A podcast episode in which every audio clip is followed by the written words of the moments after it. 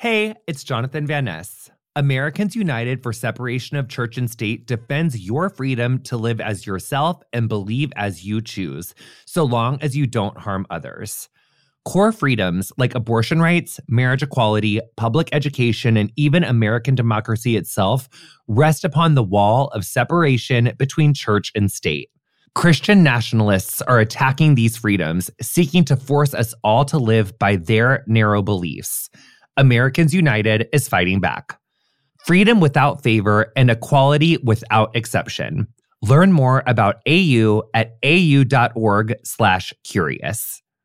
Let's face it, I'm not going to stop treating myself anytime soon, and neither should you. But what I should stop doing is paying for me time with whatever random credit card is in my wallet. NerdWallet lets you compare top travel credit cards side by side to maximize your spending. Some even offering 10 times the points on your spending. So what could future you do with better rewards?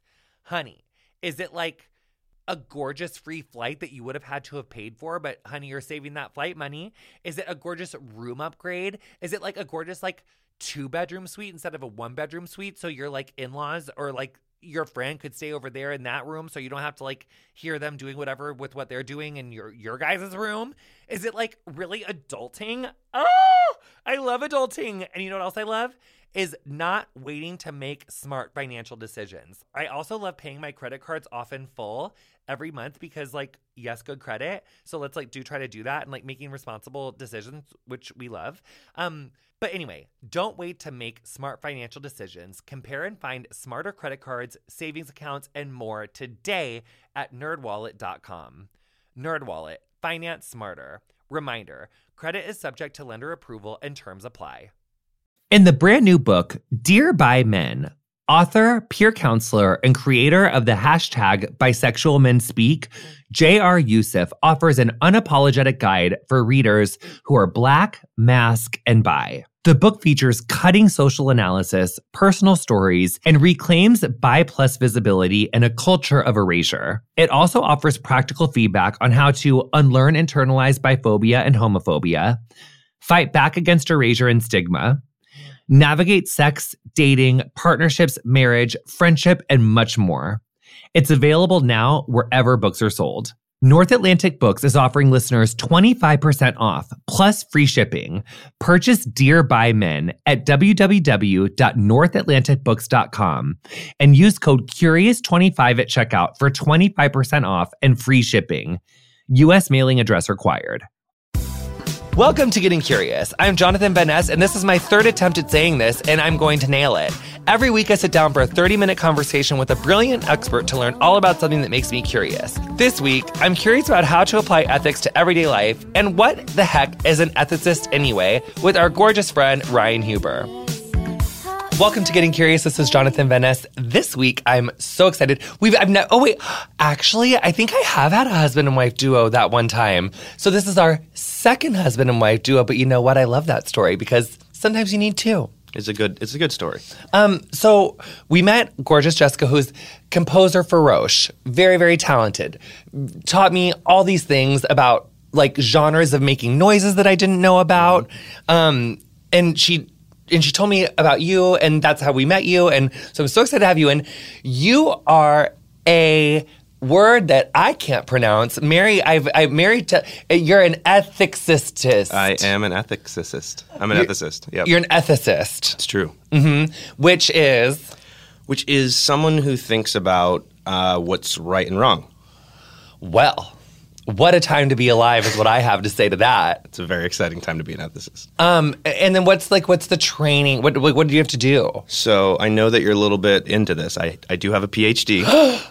doctors just falling out of my mm. ears. Every time I turn around, I got a doctor in front of my face. And not to be too much of a queen, but I've got two master's degrees and a bachelor's degree and a PhD, and I've spent a, a little bit of time in grad school, so oh, it's been fun. Cute. So, what made you want to get into ethics? So, when Jessica and I were babies, when we were teenagers, yes, because you were going through it, you guys had to like, you guys were in school forever. Yeah, we were in school forever, but we we got married young. We were at a big church, like very conservative, and I started to have some questions and wonderings and you know the word theology is is basically god talk it's talking about god thinking about god and i started to have these these big questions and one night We had just gotten married, and I was laying awake looking at the ceiling, and I was wondering. I said, Jessica, what do you think about this? And what do you think about that? And I was asking her all these questions, and she said, it's midnight. I don't care. You need to go back to school. so you too many fucking questions. yeah, exactly. So I, I did like a nights and weekends master's degree program while I was teaching history. I was a high school history teacher, and I just couldn't stop.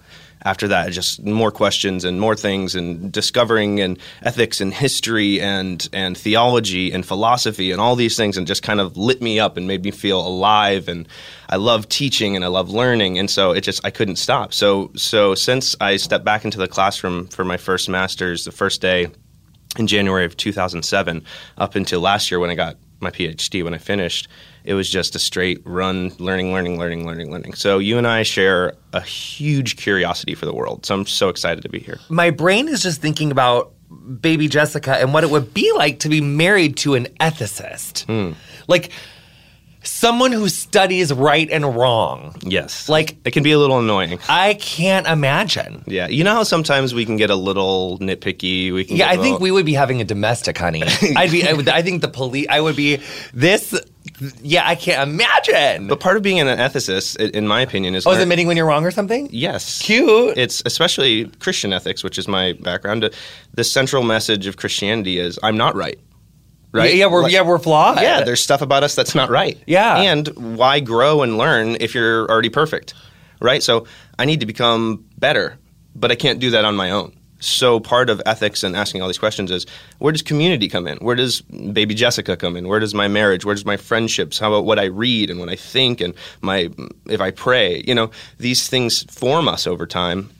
And really that segues into my expertise, which is what's called ethics of formation instead of looking at ethics as like here's your list of rules here's your you know just your 10 commandments or here's the goals we want we want this perfect society where everybody's happy uh, the ethics i think about is how we become the people that we're becoming Got it. So like developmental. Yeah. Like we call it formation but you could also call it character ethics and the ancient i know that you talked to an amazing art history scholar recently Yeah. and she talked about greco-roman culture and in ancient greece there's a guy named aristotle and aristotle was the star pupil student of plato and plato was a star pupil student of socrates so you have socrates plato aristotle aristotle developed this thing called virtue ethics and so what I do isn't virtue ethics, but it's pretty close. And virtue ethics is about finding that ultimate human fulfillment. Like, you know, at the end of the day, you've done 800 interviews and you've cut hair and you've done all these amazing things. You go to sleep and you're exhausted, but you're happy.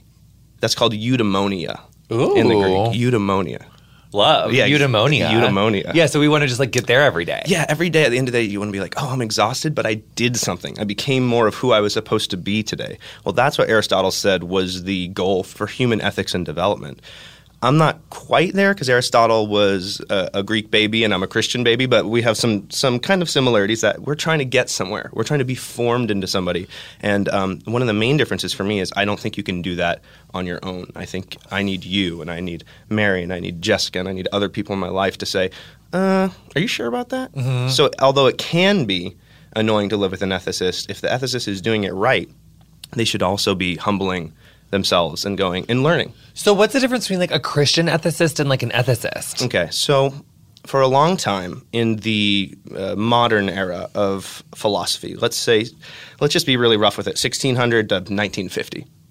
Okay, everyone was saying, well, let's just do ethics. Why do we have to do Buddhist ethics? Why do we have to do Christian ethics? Why do we have to have all these n- words attached? Let's just do ethics from nowhere. Well, the problem with ethics from nowhere is that you're still doing ethics from somewhere. You're just pretending like you're doing ethics from nowhere. So all these people, Kant and, and other great philosophers, were saying, let's do an, a universal ethics, eth- an ethics without that little adjective at the beginning. The problem is everybody thought they were doing universal ethics, and then pff, World War II. Mm. One of the reasons World War II happens is the Germans think they're right, the French think they're right, the British think they're right. Everyone thinks they're right because, oh, well, I'm just doing ethics. I'm just doing ethics universally. I'm using logic, I'm using reason. And if you disagree with me, there's two options you're either stupid or evil. Yeah. And that's why we blow each other up, right? Yeah. Because you're stupid or evil. So Which was true because we had like a whole people like killing everybody. Yeah, twice. Yeah. Isn't it crazy we have a World War What was the first II? time? What was the? Well, the, but there was was was there genocide in World War One? I don't I wouldn't say genocide, but it was Oh yeah, there was. There the fucking Armenian, was. the there was. Armenian There genocide was. that you talked about a few weeks oh ago. my Yeah. god, there was. Yes. We're Big nightmares. huge world wars. Like nobody called it World War One in the 1930s, right? They called it the war to end all wars or the Great War. And the irony is now we have a part two. It's the shittiest part two. Oh, am I allowed to say yeah, that? I just I've said that word like a million times. It's the worst part Sorry, two. you're like a, f- like gorgeous baby Christian ethicist, and I can't stop cussing. Oh my god. Uh, so so World War One, you would have thought we would have figured it out, but we didn't. Everyone still thought they were right. Everyone was still trying to do ethics from nowhere. They're like, I'm us- using rational principles, universal principles. We have this great individual thing. We're thinking. We're building these amazing logic machines so that we solve all the world's problems with. The only problem is we got really, really good at a few things, including killing each other. But we didn't. I'm going to go ahead and quote Jeff Goldblum from Jurassic Park. Sure, love him. We spent so much time trying to figure out if we could that we never stopped to think whether we should. Oh yeah, I, there's a great saying called um, with hair color that my friend Marco taught me. That Mm-hmm. just because you American doesn't mean you Ameri should. 100%. Yeah, That's like- ethics. yeah. That's ethics. Yeah. The, the question of technology and science and advancement is can we? But the, uh, the question of ethics is should we? Yeah. Is it a good idea to have hundreds of nuclear weapons? Uh, So what is so? But what does a Christian ethicist do? Like once you get your PhD in like Christian ethicist, So I write things. I write chapters of books and, and books. I'm, I'm converting my dissertation to a book right now for super stuffy library academic types. But then hopefully there'll be in a couple years there'll be a paperback run, and then try to reach a larger audience eventually. But I also teach. Like this year, I taught a few classes at Loyola Marymount University in Playa, and I, I teach. Uh, an ethics of Dietrich Bonhoeffer class for Fuller Theological Seminary. which is what your which, which that that that the thesis. That's what your gorgeous thesis is in. My dissertation is on Bonhoeffer. Yeah. Um, which we're going to talk about him. So, growing up, like, is your family super Christian? Like, are you like, are you someone who goes to church like Wednesday, Saturday, Sunday? Or are you it's like, a mixed bag. Um, We grew up sort of liberal northeastern Protestants, sort of. You know, you go to church, and my dad didn't really go, but my mom did, and my parents got divorced when I was young, so it was kind of all over the place. And then when I was a teenager, I encountered this, you know, Southern conservative evangelical Christianity, which for me, I know for a lot of people, it, it was crushing and awful, right? But for me, I encountered a community, people who loved me, people who wanted me to be better, people who called me out on my bullshit. Yeah. And so, al- although it's totally not perfect, and I don't believe several of the things I believed as a teenager in a large evangelical church, for me, it was like a rescue. Like I, I found a sense of self, and I, like the idea that God loved me was cool. And, Yeah. And but loved me so much that I'm not perfect, and I need. You know, he wanted to change me. You know, uh, you I think grew up in Yeah. in maybe not as healthy a version of this, but something like, oh wow, this makes me free to be myself, which I know is the opposite for a lot of people who grew up in conservative religious. well, I went, I went to this like really cute little Christian like sports camp called Kanakuk in Branson, Missouri. Like, I Mm-hmm. thought, I, I thought I was like we sang those those really cute Christian songs, like those like kind of like you know more poppy ones, honey. Like, Like you know, U2, but for Christians. Yeah, like I, you know, I think that there was like a totally. eh, For me, it wasn't an issue until I started going to the summer camp and I started like realizing, like when we were all taking showers, I was like, oh god, like, Yeah. this, this is becoming problematic for Yeah. me. Yeah, um, I'm just such a raging homosexual. Um, and so I, I got, and then I was like, you know, cheer camp is in the summer. Do I really want to miss cheer camp for for G? No, I don't. Uh, my ethics are telling me that I need to get on varsity, um, and that is not going to happen Did at Kanakuk. did you get on I sure did. Yeah, I sure did. 100%. Um, but I really need to get those tumbling passes down. Um, back to Dietrich Bonhoeffenboffer. Okay, so there's three different ways that people say it that I've I know a lot of Bonhoeffer scholars, and so I kind of mash them up. He's a major guy. He's a major. He's kind of like a Martin Luther King for Germany. Martin Luther King Jr. for Germany because he resisted social evil. He died because of it. He um, has been commemorated. He wrote a lot of important things. So he's a big deal over there. He's a big deal in England. Like when you go to Westminster, you know where uh, Will and Kate got married. Yeah. So there's statues of all these saints, all these people who have died for their faith, and one of them is Martin Luther King, and right next to him is Dietrich Bonhoeffer. Cute. He's got a statue above the entrance of Westminster Cathedral. Love that. Yeah. Isn't that cool? Yeah. So, but I read on his Wikipedia that he got arrested in like 1943, and he was also 43. he was really young. He was He was only young. 39 or something, right? Check this out. This is freaky. Both MLK and Bonhoeffer were pastors. They were preachers. They got PhDs in theology, and they both died in April of their 39th year. April of their 39th year. Yeah, they both died when they were 39 years old. That's crazy. and look at the impact that that King has had, and I think Bonhoeffer is is increasingly having. Was he alive at the same time? Like Martin Luther King was like a teenager? There was World some War II crossover, but but Bonhoeffer died in, in 40 45, yeah. and King died in 68. So he was they were born- alive. But King was younger than him. You, you would say it was probably a one generation, you know, because King wouldn't have served in World War II, for example. So right. So um, but what got you interested in Dietrich von? I'm gonna I'm gonna nail it this last time. I swear to God. All right. There's three different ways to say it. Uh-huh. One is the American way, Bonhoeffer. Uh-huh. Okay. And one is a little French, Bonhoeffer. Uh huh. No, That's I'm not gonna nail that. That's And the other one way. is the real German way, which is Bonhoeffer. So I kind of blend them all, and I just say Bonhoeffer. Bonhoeffer. Dietrich Bonhoeffer. Yeah, Dietrich Bonhoeffer. Yeah, I love that. Why I'm, not? I'm gonna I'm gonna do like a blended. Mm. Yeah, I'm like a blended family, blended. exactly. Yeah, it's great. It's like a latte. So Dietrich Bonhoeffer, you were minding your own business, and you were like, I want to mm-hmm. get. I and And as a baby Christian, You were a baby Christian, and you were like finding mm-hmm. your way, and then you were like, and then you met Jessica, and you guys were in mm-hmm. school, and you're like, I'm just so curious, and I'm studying all these different things. well, even before that, even before that, as a teenager, I'm at, in baby Christian land. I see a bunch of Christians saying they believe certain things, but not really living like they believe those things. And I was like, this is weird. So there's this book that someone recommended to me. Uh, He said, uh, a person said, "Have you read The Cost of Discipleship?" And I was like, I don't know what that is or what that means. It's by this guy named Dietrich Bonhoeffer. And it was actually in the church bookstore. It's like, it's the one book you can find in regular church bookstores that's written by like a brilliant, brilliant, brilliant, brilliant, crazy, amazing academic intellectual, but who decided to put on his regular people hat and write a book for regular people. right, Right? So it's one of the few books you can find in like the regular Christian bookstore that is like deep and philosophical and it kind of tears your brain apart and puts it back together. And so what he says, he opens this book, The Cost of Discipleship, and he says, um, cheap grace is the deadly enemy of our church. What we are after today is costly grace. And what he meant by that was cheap grace allowed a bunch of Germans to let the Nazis take over, to start to let their Jewish neighbors be persecuted. He wrote this book somewhere in 36, 37 ish. As Hitler had taken over in 33, the Nazis were starting all their Nazi shit that they were doing. And he was looking around at everybody saying, like, wait a minute. We all say we're Christians. We all say these prayers. We all talk about loving our neighbor. And look at all the stuff we're allowing to happen. This is cheap grace. We've got grace from God, so now we're good, right? Great, God. I've got grace. Amazing. Going to heaven. Great. But we're not actually ask, acting like this grace from God is real or transformative or it costs us anything. Stand by. 2.5, quick break, getting curious. I'm going to take you on an advertising journey, honey. We'll be right back.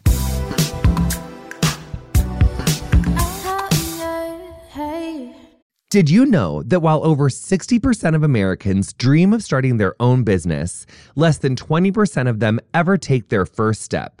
The reason? Building a business is tough. Having built a business or two myself, I know just how difficult the whole process is.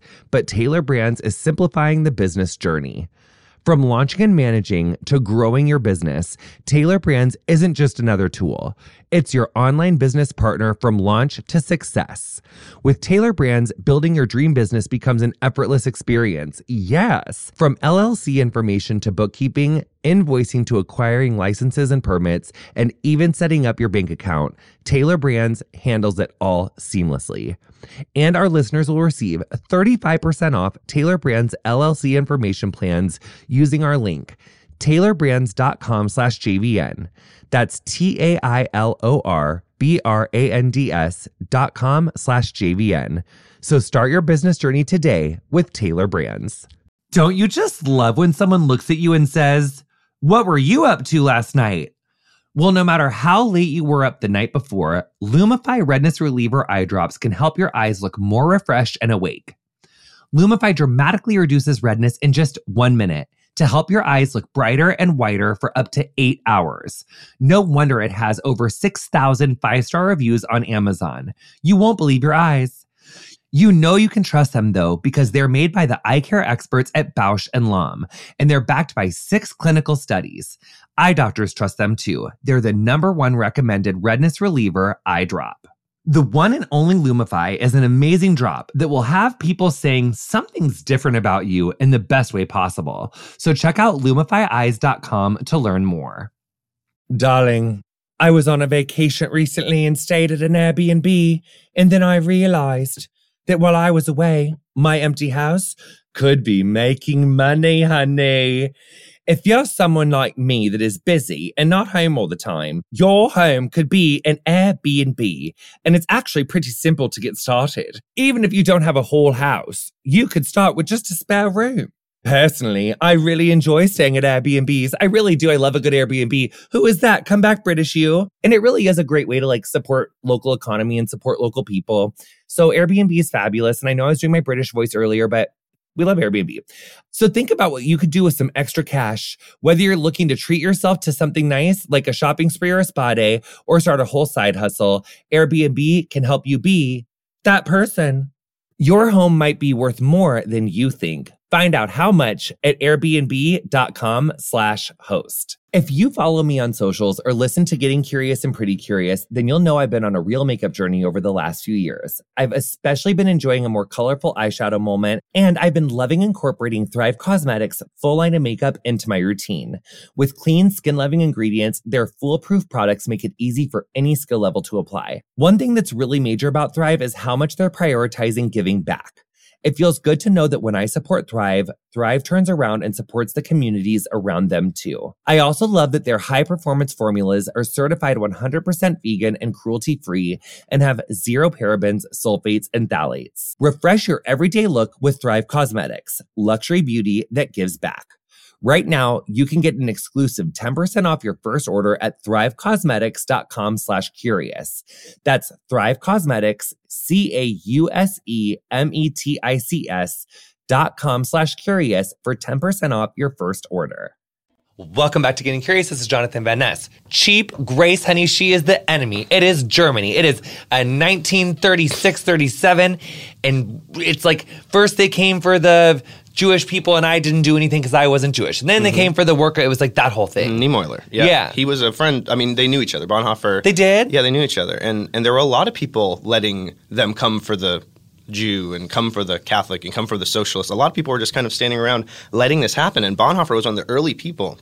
When Hitler took power from Hindenburg in 33, Bonhoeffer's whole family, including his dad, who was like the most respected psycho- uh, psychology professor in Germany. He was a psychologist and he was at Berlin, including his mom, who was like a powerhouse, including his brothers in law, who all ended up in this conspiracy against Hitler later, and most of them ended up getting killed by Hitler because they were on Hitler's kill list because they tried to kill him, which you know understandable. Yeah. Um, but all of them said immediately in 33. This is six years before the invasion of Poland, right before World War II breaks out. They're like, this means war.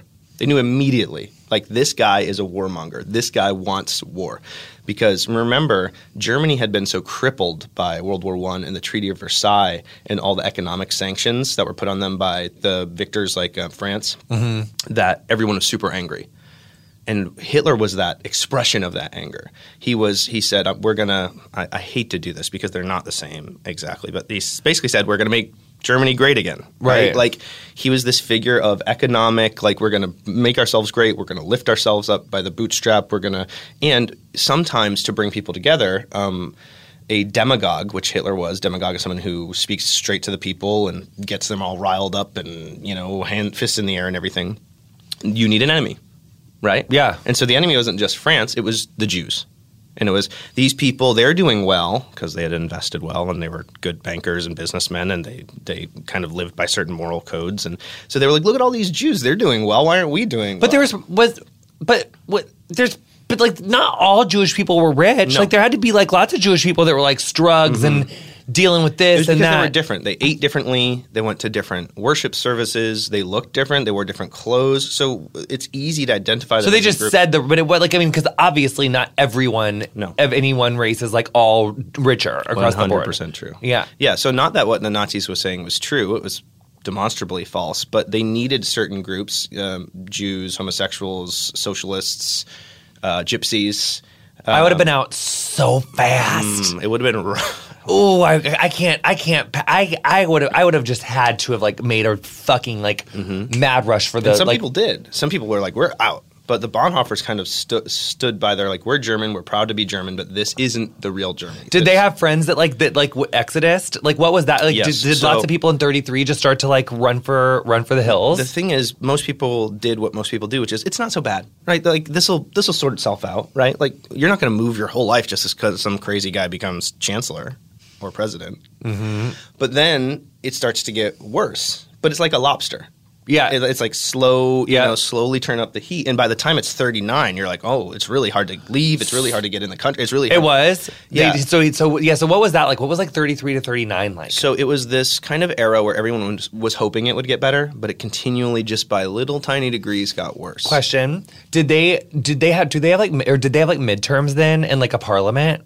I don't know about the um, the Reichstag elections. I'm not an expert at that, but what I do know is that slowly but surely the Nazis had, were gaining ground in the early 30s. Uh, at first, they were a joke, but soon they became a force powerful enough, enough that Hitler was able to, you know, do the fire at the Reichstag and kind of take over. By uh, 1933, he was able to kind of be Reich Chancellor, and then he was almost ultimately powerful within Germany. So by 33, he's taken power. He just hasn't started to do the most crazy things that he would later do. And remember, a lot of Germans didn't know; they just thought they were relocating Jewish people, kind of like the the Armenian genocide. Like, oh, we're just putting them on trains and sending them somewhere else because we don't like them. I mean, the full horror of the Holocaust was unveiled after um, to to most people. But what the Bonhoeffers saw and what Dietrich in particular saw was this guy's bad news, and he saw it before most church people, most ethicists, most academics. There were academics in the University of Berlin, so it wasn't just religious people; it was intellectual people as well. And this is part of the problem: is intellectuals are really good at building systems to justify their beliefs. Like we'll believe something, and then we'll spend a ton of time just looking for the evidence that we call it confirmation bias, looking for all the evidence. So if you believe Hitler's going to make Germany great again, you can find a bunch of evidence to say, look, he's making Germany great again. And Bonhoeffer's like, look, the first place that he looked was the, the church people and the theologians and the professors that Hitler surrounded himself with started saying crazy things like Jesus wasn't a Jew, which is like, what?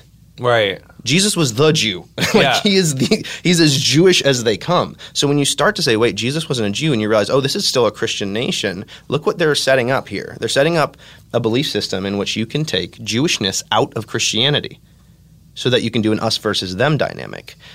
Now, with an us versus them dynamic, you can separate the groups and then go, okay, you're the bad group. And, and here's how deep it went. It was beyond religion. It was this pseudoscience blood, like, oh, you had one eighth Jewish blood, whatever that means. There's no such thing. But sci- science told everybody, oh, look, you, there, there's races. There's because race is kind of a construct. Race is kind of a made up thing that we came up with, right? Like, oh, are you dark enough to become black, or are you Jewish enough looking to be Jewish? It's very kind of weird and pseudo, Yeah. but science was like, oh, look, we can tell people by their by their race. And the Nazis hated black people. They hated a lot of other groups of people, and they hated Jews because they thought they were less than human. They weren't pure Aryan, right? And so Bonhoeffer starts to see this weird kind of Aryan theology creep into the church, and that's how he knew that it was bad news. And I think at that point, a lot of people were still hoping that Hitler would be a blip on the radar, but he wasn't, and it didn't end well for anybody. And Bonhoeffer had a had a brother-in-law that was like either I think a quarter Jewish or half Jewish, and he ended up helping them get out of the country to England, and he helped some other Jews cross into Switzerland a few years later. So Bonhoeffer was a uh, what, um, a righteous Gentile of the Holocaust. He helped it's- get people across the border, some people across the border. Switzerland's just like right south of Germany, right? Like right next to like Austria. between Germany and France, basically. and they didn't And get and they didn't get them. Germany didn't get Switzerland. Um, eventually, they were in Switzerland, but Switzerland, remember, is mostly mountains. So it's really hard to kind of control Switzerland, Yeah. and they did the whole weird neutral thing, and so they've they've gotten a lot of flack for like storing Nazi gold, some uh, Nazi paintings and art and things that were stolen from Jewish people and other people. Switzerland is has a, kind of an interesting history of which I am not an expert, so I'm not going to go too deep into Yeah. it. But Switzerland was a country where Karl Barth, this really great theologian, he kind of went there when the Nazis were like, no, no, Karl, you can't have the top chair in the University of Berlin, even though you're the greatest theologian alive. We're not going to have you because you're not you're not Nazi friendly. So Karl Barth kind of goes to Switzerland to, to Basel and lives there. And Bonhoeffer and Barth, in my opinion, two of the, the most important thinkers of the 20th century are writing letters back and forth. So we have this really interesting correspondence between them. I know that's a little off off the path, but you have all these countries trying to figure out where they stand vis-a-vis Germany now that Hitler's getting the military up. And Bonhoeffer, interestingly enough, had traveled a lot, so he had all these international contacts in Spain, in especially England. The the Archbishop of, of um, his name was, of Chichester was a friend of his, and he had contacts in America. So as Bonhoeffer, as the vice started to squeeze on on him and his family, he was able to start to pass information along to his international contacts that that hopefully would weaken Hitler. Which like like what? Just like like their So for one, um, you want to get into the conspiracy? yeah. Okay. So 1939, war breaks out. Uh, a lot of people are like, "This is bad. This is finally. Oh, he's a madman. this guy leading our country." Because he invaded Poland. Yeah, and he had already done the Anschluss with uh, parts of Austria and the um, Czech. He took part of Czechoslovakia, the Sudetenland, and so he was on. Clearly, he wanted to take over Europe. Yeah. By, by by 1939, by September 1939, if you don't know that Hitler's trying to take over Europe, you're not paying attention. Right. And so it gets more and more serious where a ton of people that Bonhoeffer knew, they were part of the sort of bourgeoisie. They were artists, they were academics, they were lawyers, they served in the military. They were like the kind of this historical connection to Germany's past. And a lot of them were like, this is bad. This is not what we're about. Like, we want to be more like the Greco Romans. We want to have culture. We want to be strong, but we also want to be smart. And Hitler was kind of this upstart, like, no, it's all about power and it's all about might and it's all about weapons and it's all about taking people over and doing what we want and enforcing our will and being the Ubermensch, right? Like the Superman, like being super powerful and, and crushing all the like people who aren't as good as us. And so the Bonhoeffers were involved in a circle of people who started to formulate a plan to assassinate Adolf Hitler. Now, what I'm not saying, because I need to say this to be clear, is that Bonhoeffer was ever an assassin. He was not. He was never going to take a gun and shoot somebody. Although, at one point, his best friend, Eberhard Bethge, who wrote the massive, huge biography on him and helped get all his writings out there, Bethge was unknowingly driving around with explosives in his trunk that they were going to use to try to blow up Hitler. So that's how close it was. It was such a close circle that people came to Bonhoeffer as almost a pastor, even if they weren't religious. You know how in crazy times people get a little bit more religious? Yeah. Like it's foxhole conversions. Well, Yeah. it was crazy. So people were like, let's ask the pastor. He might know. Yeah. Like, so uh, let's ask the guy who writes ethics stuff for a living and thinks about these things. And so he became sort of like a, a, a conscience for this group who eventually carried out an unsuccessful assassination attempt on Hitler in, um, I believe it was 43. And that's how Bonhoeffer got arrested, sent to Tegel prison, and then eventually to a concentration camp. And he was killed along with most of the male members of his family and extended family um, uh, about two weeks before the war ended, before the Russians liberated the, the concentration camp that, that he was hung in. So they just did that to like get rid of people who were like big dissidents and like crit- Yeah, critics Hitler was like, "You tried to kill me. I'm wiping you all out." So there's this huge investigation where they started to sniff out who was in the conspiracy. They found this folder of documents that was never supposed to fall into Nazi hands, Right. And they just started arresting people, including high up military people, because they had this whole plan that if they could get Hitler out, they knew that if they just killed Hitler, his next in command would take over. So you have to take out a group Right. and you have to have respected military leaders ready to take over these positions, shut down the government a little bit, and then make peace with England. And here's an interesting thing: Bonhoeffer was able to get information through his London bishop contact to Churchill. He was able to get information indirectly to Churchill that said, "Here's our plan. If you support it, um, we can have peace." And Churchill, by that point, there was so much blood and so much treasure that had been spent in the war that Churchill, or at least his advisors, I don't know if he personally made this decision, were like, no, we want to crush you instead. Because Germany had made such a mess of things. Right. And so by this point, it was almost like, no, we don't trust you. We don't trust that even if, remember, World War I happened, World War II happened, even if we get rid of Hitler, there's no telling you Germans might keep on doing shenanigans and Right. you're back into it. so we're gonna we're gonna really end this. Yeah. We're gonna make sure you can't get up off the mat. right and like just yeah and that was so sad It was very sad because they were patriots. They were German patriots. Think about this. They loved their country so much.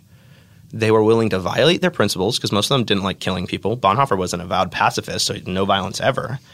They were uh, to violate their consciences and to fight against their own country in order to do what they thought was right. if Trump's administration like really turned full like Handmaid's Tale, like I would feel like they aren't really like American. So I feel like Yes. I would like go off. That's what they said about Hitler. He's not really German. Yeah, and He's redefining what it means to German in a way that doesn't fit. and there's so I mean I feel like this. I mean, just sitting and talking to you, there's like sometimes when I hear people, you know, like the, a part of me like here's like my grandma and she's like you know you know oh get off at Jack. Like my family called me Jack. So like you know get off it like it's like like you were saying like it's not that bad. Like uh, like we'll get him out in like 20 but how reminiscent for this for this like being your expertise? Like how much does the stuff going on like remind you of of, of like what's your take on like now and like the emollient like the emollients clause honey and like and, and just all the conflicts of interest and all of the things that are going on today like what's your take on it I think it's too easy to say that Trump is Hitler.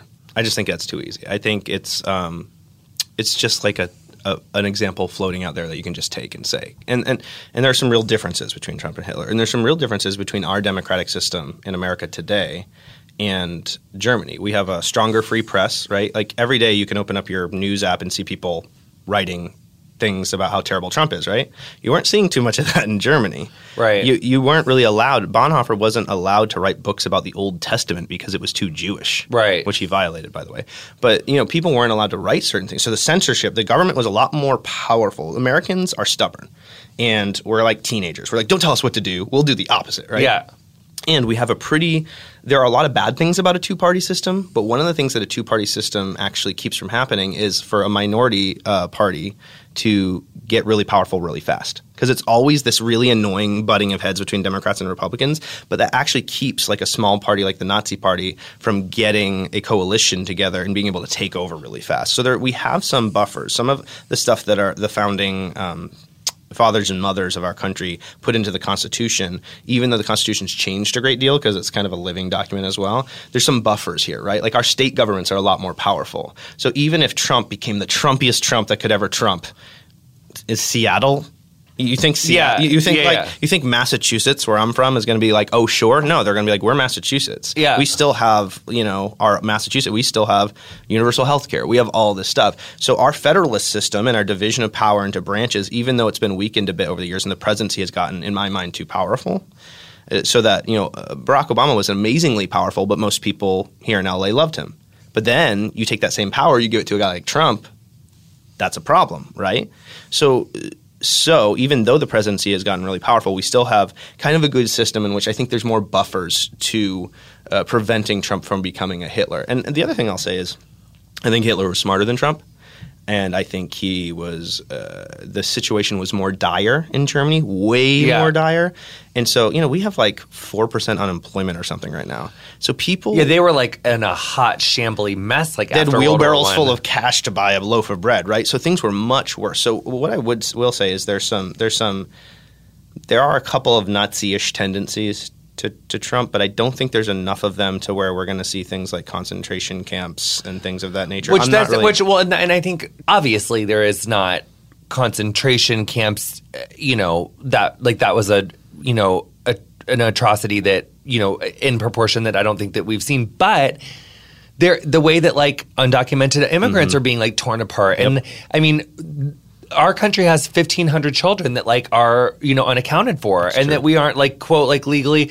So even though it's not like it, it is apples to oranges it's not the exact same thing. And i understand that our economy isn't as bad. It's i just the entire time you were like recapping that like bonhoeffer story like there are just so many things that feel like people are saying like oh it's not that bad. And midterms are right around the corner. And mm-hmm. like it, it does i do feel like maybe we are in an oven and it's like at 275 or like 300 or something. And mm-hmm. like hope like hopefully these midterms are just gonna like throw a big gorgeous you know Wrench. we- yeah because even if it's like different republicans just like more we mm-hmm. need more jeff flaky republicans even if we can't get like a like a you know uh, well, you're going to get Senator Mitt Romney, and Mitt Romney does not get along with Donald Trump. I gotta Trump. say that's sexy Mitt Romney. He is such like a silver. good fo- looking. oh, he He's so is. looking. I'm like, hold me. Mm. Like you were just your silver foxy mm-hmm. daddy ways. Like you mm. were just. I will help you sign that fucking treaty, Matt. Let's just do something great. Um, where can people find you? What do you what What do people need to know? What do you think? Yeah, so. I, you know, tweet and stuff at Ryan M. Huber, but also I help run this politics and popular culture, not popular culture, politics, culture, economics website called ARC Digital. It's ARC digital.media. And me and my co editors, we pick what we think are the most intelligent, well thought out uh, commentary takes from across the political spectrum. We've got libertarians, we've got socialists, we've got conservatives, we've got liberals, we've got everybody in between. They, they write about Iraq, they write about Trump, they write about economics. So we've got this amazing group of writers, and I would just have people go there and check it out because I think it will help us as a society. Websites like ARC, who aren't like we're conservative or we're liberal. and Yeah, I like just- to read it from everywhere. It's it's a huge variety. So ARC is about bringing different views to the public, and Medium, which is a great website, has pa- has partnered with us and really helps us, and and we help them, but with with the content. And what I would say is, an educated population who's reading a, a diversity of viewpoints is the best defense against the kind of Trumpist easy answers that are like they're bad, we're good. Cute. Love that. It's a great uh, way to go out. Thank you so much for sharing your time with us and coming in and talking to me. Thanks, Jonathan. Yeah, thank you. You've been listening to Getting Curious with me, Jonathan Van Ness. My guest this week was Ryan Huber. You'll find links to Ryan's work and socials in the episode description of whatever you're listening to this show on. Follow me on Instagram and Twitter at JVN. Our theme music is Freak by Quiñ. Thank you so much, Quiñ, for letting us use your gorgeous music. And you guys, we finally tracked down her website, so get all up on that, honey. And if you enjoyed our show, subscribe to Apple Podcasts or wherever you listen, and don't miss out on our future episodes. And you guys, thank you so much for leaving the reviews. Thank you so much for subscribing and staying around to listen. And if you feel like you want to like tell your friend who needs to listen to podcasts, like how to actually find a podcast on their phone, well, don't let me stop you, girl. Get on that phone of theirs and tell them how to do it. So many people don't know how to find a fucking podcast. Like, can you help them so that we can start charting again more majorly? I'd really appreciate it. I love you guys. Bye.